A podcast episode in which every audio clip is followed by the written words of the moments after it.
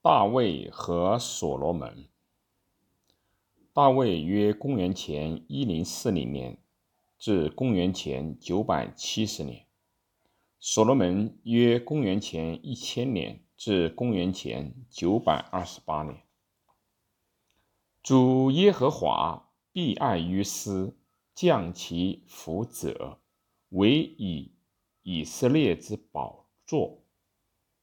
因耶和华永世爱以色列，命他为王，作裁决，行正义。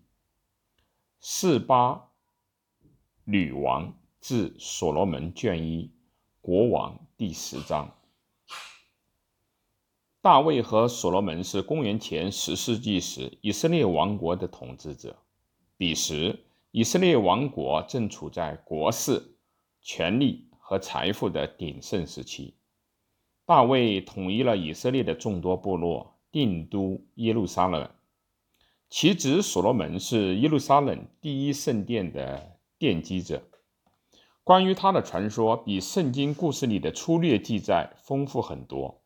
他拥有惊人的能力，是一位天生的圣人、诗人、博爱之人和驯兽师。然而，有关这两位国王的记载都是出自于圣经，所著的时间大约在其死后几百年。根据圣经的记载，大卫是一位神圣的、高尚的国王，一名杰出的战士、诗人和竖琴师。但同时，大卫还是一位并不完美的军阀和冒险家，与非利士人沆瀣一气，犯有通奸。谋杀之罪，大卫手上沾满鲜血，其子反叛，大卫下令将其处决。由此看来，有关大卫的记载丰满而真实。大卫是耶西之子，生在伯利恒，在以色列王国第一任国王扫罗执政期间，大卫被先知撒母耳选中，接受了。涂抹圣油的仪式，扫罗年老精神错乱，大卫被召入宫，为其演奏竖琴，赢得青睐。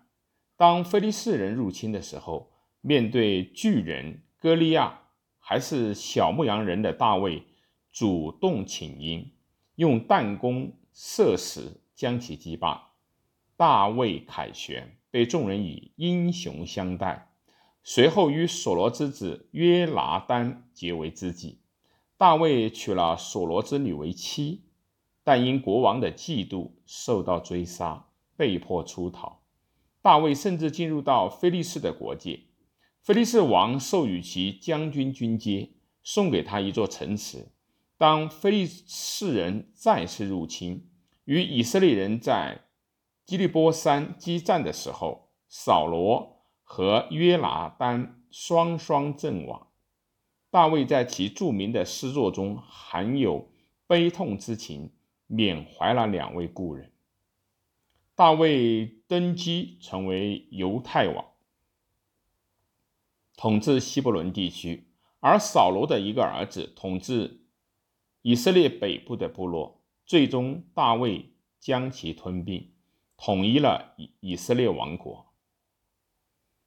大卫进攻耶路撒冷人的大卫进攻耶布斯人的城市耶路撒冷，将其定为新的中立之都，并将约柜搬入耶路撒冷。一日，大卫看见美丽的拔斯巴在屋顶上沐浴，他是大卫手下的一位将军。赫梯人乌利亚的妻子大卫诱惑了拔斯巴，并将她的丈夫派往前线。最终，乌利亚战死沙场。大卫迎娶了博斯巴。大卫买下圣殿山上的一块土地，打算建造一座神殿——上帝之屋。但是上帝阻止了。因为大卫嗜血成性，建造神殿的重任落在了他圣洁的儿子肩肩上。大卫年老时身体衰弱，他发现宫廷为争夺继承权变得混乱不堪，难以控制。大卫的爱子、万人敬仰的亚沙龙成了头等心腹大患，他背叛了父亲，因此被驱逐出耶路撒冷。大卫镇压了叛乱，亚沙龙被杀。着实是一场令人痛心的悲剧。根据圣经的记载，所罗门是大卫和八十八仅存的儿子。大卫还在世的时候，就任命他为国王，以打消他同父异母的哥哥篡位夺权的念头。所罗门登上王位以后，立即击败了他的对手，利用巴勒斯坦的战略地位，贯通了地中海、红海、亚洲和非洲。建造了一个繁荣的商业帝国，利用军事和商业，他建立了庞大的港口和陆上的贸易网络。据圣经记载，所罗门的统治辉煌至极，无与伦比。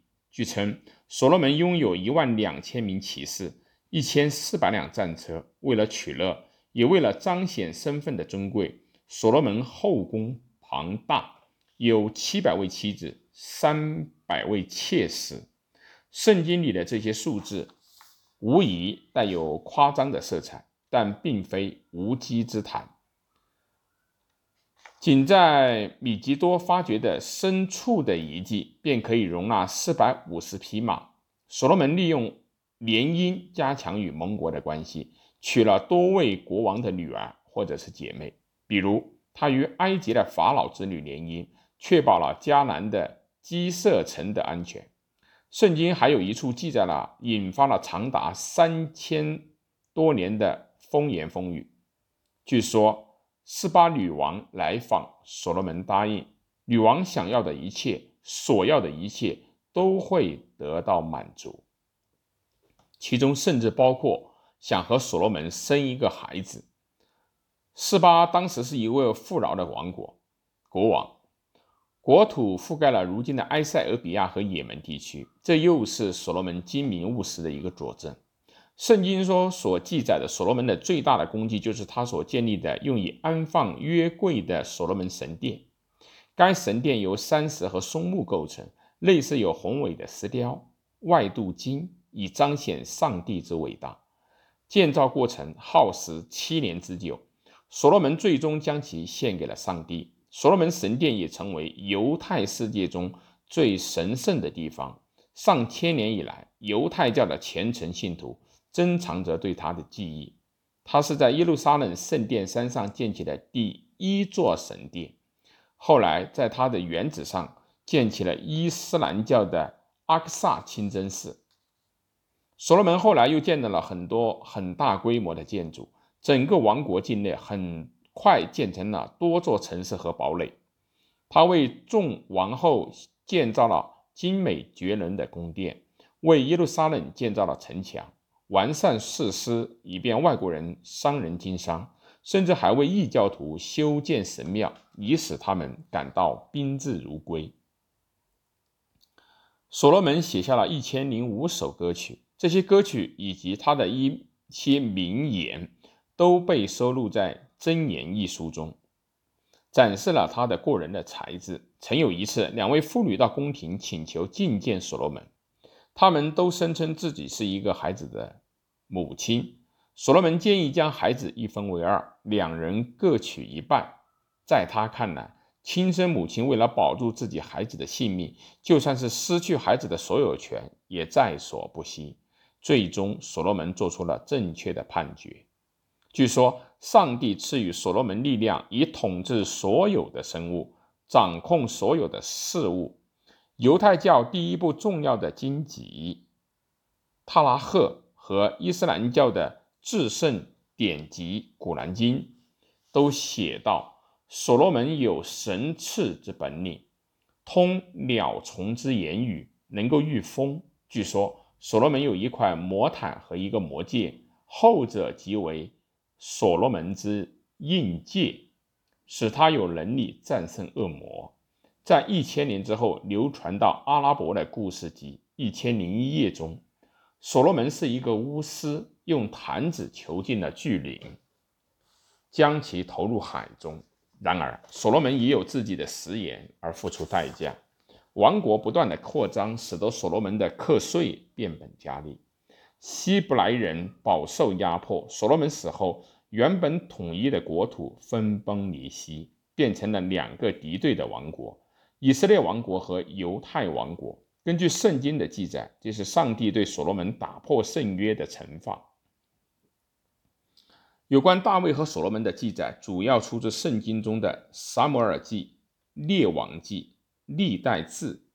考古发现证明，历史上确有大卫其人，但并不确定当时的耶路撒冷是不是圣经里所描绘的辉煌之都，也不确定大卫的王国是否拥有从埃及边境到大马士革的广袤领土。考古学家认为，当时的城市都很小，大卫的王国更像是一个部落的联盟。但另一方面，在大卫城耶路撒冷中有十世纪的遗迹被发现，近期发现的迦南遗迹证明当时耶路撒冷是一处要塞。耶路撒冷城内遗迹不多，但这不并不能够说明问题。一千年后出现了马加比王国，与耶路撒冷所在的位置大体一致。同样未留下大量的遗迹。圣经中有关大卫时期的宫廷历史，读起来确实像对一个日不日薄西山的王国的第一手记载。一九九三年到九四年发现的但丘石碑证明，历史上确有大卫这一人物。大卫的王室子嗣治下的犹太王国被称为大卫王朝。然而。并没有考古依据证明历史上存在所罗门这一人物。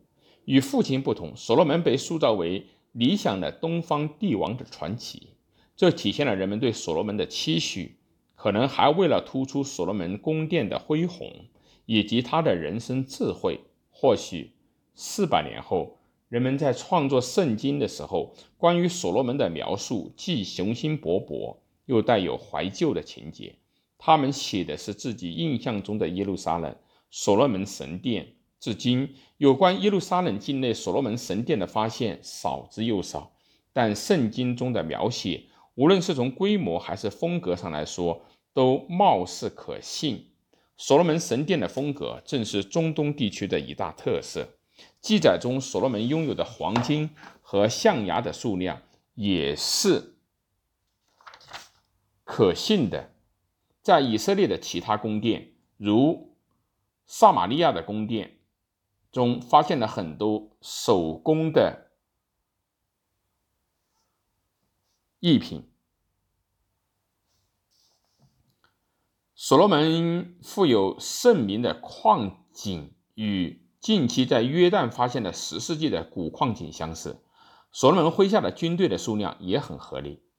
比他晚一个世纪的一位以色列王国拥有的战车达两千多辆。